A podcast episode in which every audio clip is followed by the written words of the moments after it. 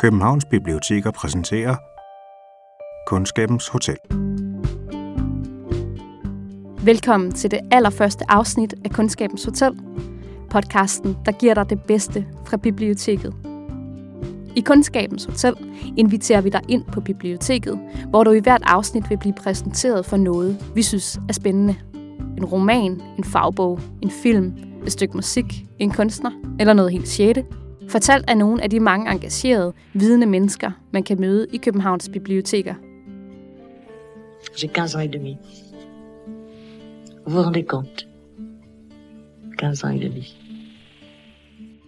Marguerite Duras var 70 år, da hun udgav den selvbiografiske roman La Mans, Elskeren, der som en række andre af hendes bøger handler om hendes barndom og ungdom i fransk Indokina. Hun er 15 år bor med sin mor og to brødre. Faren er død, og hjemmet er præget af økonomiske vanskeligheder og morens fortvivlelse. På en færgetur fra familiehjemmet til kostskolen i Saigon møder hun den noget ældre, velhavende kinesiske mand Leo, som hun indleder et kompliceret kærlighedsforhold til. I det her afsnit af Kundskabens Hotel tager litteraturformidler på Hovedbiblioteket Esben Møller Hansen ned i bogmagasinet i kælderen Ja, vi står her i minus 8 grader i Varelevatoren. Sammen med litteraturformidler og indkøber af bøger på Københavns Hovedbibliotek Sara Nygaard. Hej Sara. Hej. Under det lave loft mellem de rullende boghylder taler de om Duras Elskeren og om andre stærke bøger, hvor et problematisk eller grænsesøgende begær spiller en afgørende rolle. Jeg kan se, der ligger to på hylden nu i magasinet øh, en udgave fra 85 og en lidt nyere udgave fra 88 af Elskeren. Den ene, den er sådan den ikoniske lyserøde forside, som jeg også har stående derhjemme i en nyere udgivelse. Og så er der sådan en lidt øh, 70'er-agtig, øh, det er sådan lilla og med sådan noget, øh, ja, sådan noget hippie-flipper-agtig skrift. Øh, det er ikke hendes første bog. Hendes første bog, det er Dæmning mod Stillehavet, og den er fra, mener jeg, 1950. Og så har hun også en tredje bog, der hedder Elskeren fra Nordkina. Øhm, det er i hvert fald nogle af de romaner, hun har skrevet. At lige de bøger, jeg nævner her, det, de sådan kredser alle sammen om øh, egentlig om samme tema, og er sådan selvbiografisk øh, i deres indhold, at det handler om øh, hendes tid som barn med familien i Indokina, i fransk Indokina, hvor hendes mor var forstanderinde øh, på en skole, og hvor at øh, hun selv var 15 år og boede der med moren og to brødre. Det var helt klart præget af at være en koloni og var meget hierarkisk i forhold til netop øh, hvide og, øh, og kinesere. Men det er også, øh, nu kan jeg jo tale om Elskeren, en bog, der handler rigtig meget om egentlig familien sådan armod, at de ikke havde specielt mange penge, og moren mm. ikke var vildt god til at forvalte sine øh, investeringer efter, at de mistede faren. Omkring hende er der uddødt. Sønnerne er det uddøde. De foretager sig intet. Jorden er også opskruet i pris. Pengene er og bliver tabte. Det er helt slut. Tilbage er der kun denne lille pige, som vokser, og som måske engang vil vide, hvordan man skaffer penge. Det er denne grund, uden at hun ved det, at moderen tillader sit barn at gå ud klædt som et prostitueret barn. Og det er også derfor, at barnet allerede ved at anvende det, at vende opmærksomheden, hun fremkalder, til noget, der giver penge.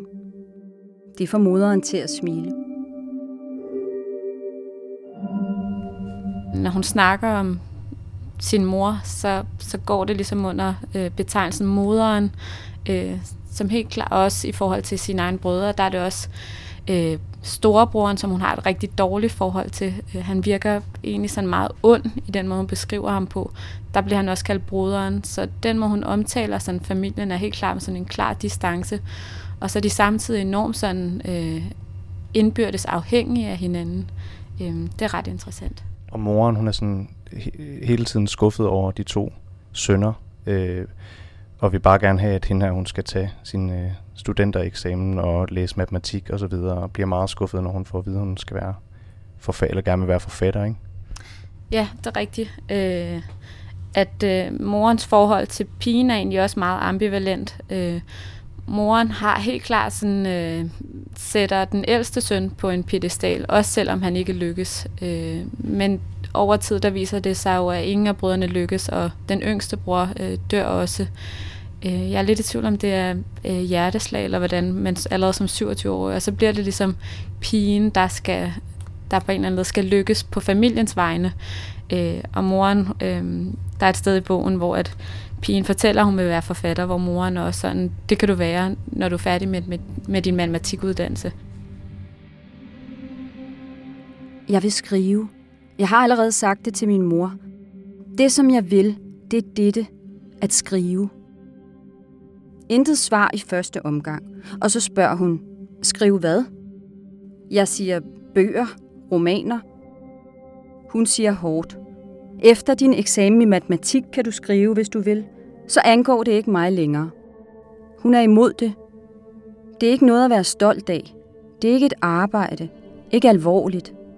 Senere siger hun til mig, et barns drøm.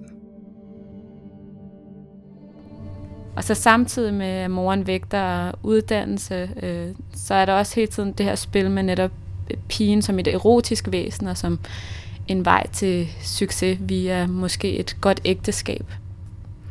Jeg synes, hun øh, hele bogen cirkulerer meget omkring det med sin alder, og en bruger også sådan sprogligt meget det her omkring gentagelsen. Og det møde, hun har med den her meget ældre mand, som også er kineser, det er, da hun er 15 et halvt, øh, og hun er på en fave på det, der hedder Mekong-floden. Øh, og jeg synes, øh, der er nogle linjer her, som beskriver virkelig fint sådan det der sådan stop i tid og sted, øh, da hun er på den her fave, og hvor at, at det her møde ligesom bliver muligt, mm. og hvor hun måske også i et øjeblik er ude for morens øh, rækkevidde, eller uden for morens øh, synsfelt. Lad mig fortælle dem, at jeg er 15 et halvt. Det er en færge på vej af Mekongfloden. Billedet varer under hele overfarten. Jeg er 15 et halvt. Der er ingen årstid i dette land. Vi er en særlig årstid. Hed. Monoton.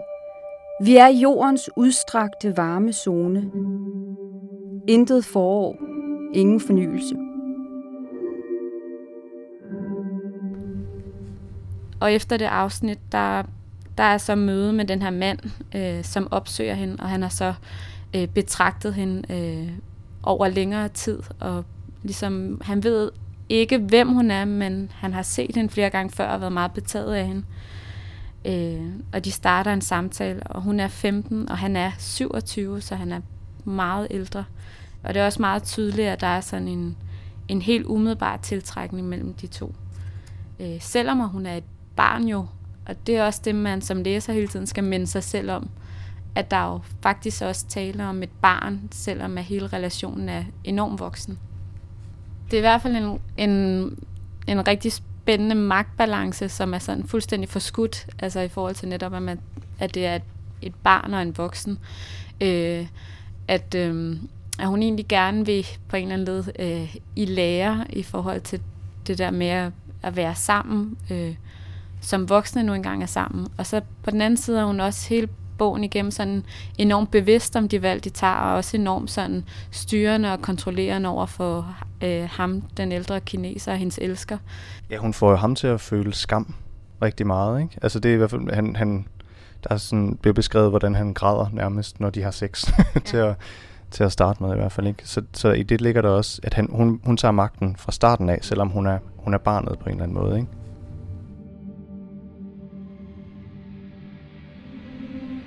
Han har revet kjolen af. Han smider den fra sig.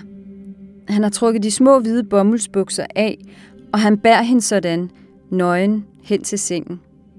Og så vender han sig om og græder. Og hun, langsomt, tålmodigt, hun vender ham mod sig og begynder at klæde ham af. Hun gør det med lukkede øjne. Langsomt. Han vil gøre nogle bevægelser for at hjælpe hende. Hun beder ham om ikke at røre sig. Lad mig. Hun siger, at hun vil gøre det.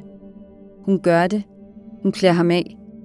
Når hun beder ham om det, flytter han sin krop i sengen, men næsten umærkeligt, med en lethed, som for ikke at vække hende. Altså hun går med ind på præmissen, at de skal øh, holde, det, holde deres relation skjult, men hun føler slet ikke den skam, han føler, og det er selvfølgelig, øh, tror jeg, den skam, han ligesom oplever, det er lige så meget i forhold til de der racemæssige hierarkier, som der var i den tids Indokina, øh, at han slet ikke øh, på datidens præmisser er hende værdig. Mm. Øh, ja, men der er noget vildt spændende i den her bog, netop i forhold til også magt, den ældste brors øh, magt, som han udøver på sin øh, søstre, men også på sin mor, som han stjæler øh, vild øh, ublu fra. Øh, og der er noget rigtig spændende ved morens magt over børnene, og hvordan de ligesom øh, deres, altså, deres succes er, er vigtig for hende og vigtig for familien, øh, og så samtidig også den her ambivalens, og så også pigens magt over for den her elsker. Øh, det synes jeg helt klart er noget af det, der også er rigtig spændende ved bogen. Du snakkede også om, at øh, du har læst andre bøger, øh, som ligesom tager udgangspunkt i det her temaet omkring det ubehagelige seksuelle. Øh, vi kunne jo starte med den mest oplagte, øh, Nabokovs Lolita. Hvordan minder den om Duras' bog? Øhm, ja. ja. For det første er det bare en virkelig god bog. Det er verdens bedste bog. Ja. Øhm, og jeg tror næsten ikke, jeg har mødt nogen, der ikke er fuldstændig vild med den. Øhm, Lolita handler jo om den her midalderne Humbert mand, som øh, er fuldstændig besat af, af småpiger, øh, og han kalder dem også nymfetter. Og hele den her attraktion, den sådan... Øh, den udlever han særligt til den her figur Dolores, som så også bliver hans Lolita. Øh, og det handler jo egentlig netop på samme måde som i Elskeren om et forhold mellem en voksen og et barn. Øh, og her, her der er det jo sådan lidt med, måske lidt med omvendt foretegn, hvor i Elskeren, der følger man barnet øh, fra barnets perspektiv, men i Lolita, der er det Humbert, som er øh, den fortællende. Øh, Meget manipulerende fortæller ekstremt manipulerende, og også ekstremt øh, humoristisk. Altså, og virkelig likeable. Ja, øh, og det er også som læser ret syret, det der med at, at, øh, at læse om en, der på mange måder er som øh, utiltalende, men som samtidig også bare er enormt vidende og spændende og, øh, og også ret sjov at, at følge. Lolita, mit livs lys, mine lænders lue, min søn, min sjæl. Lolita. Tungespidsen tripper tre trin hen ad ganen og slår smæld mod tænderne på det tredje. Lo-li-ta. Hun var lo, slet og ret lo om morgenen. Lidt over halvanden meter høj på en strømpefod. Hun var Lola i slags. Hun var Dolly i skolen. Hun var Dodoros på den stiplede linje. Men i mine arme var hun altid Lolita. Det er jo to meget forskellige bøger, men der er stadig noget med den her sådan vild vildt grænseoverskridende øh, relation øh, mellem et barn og et voksen, og jeg er ikke sikker på i Lolita, at, øh, at Dolores Lolita nødvendigvis føler samme kærlighed til hende, som øh, til ham, som Humbert føler til hende.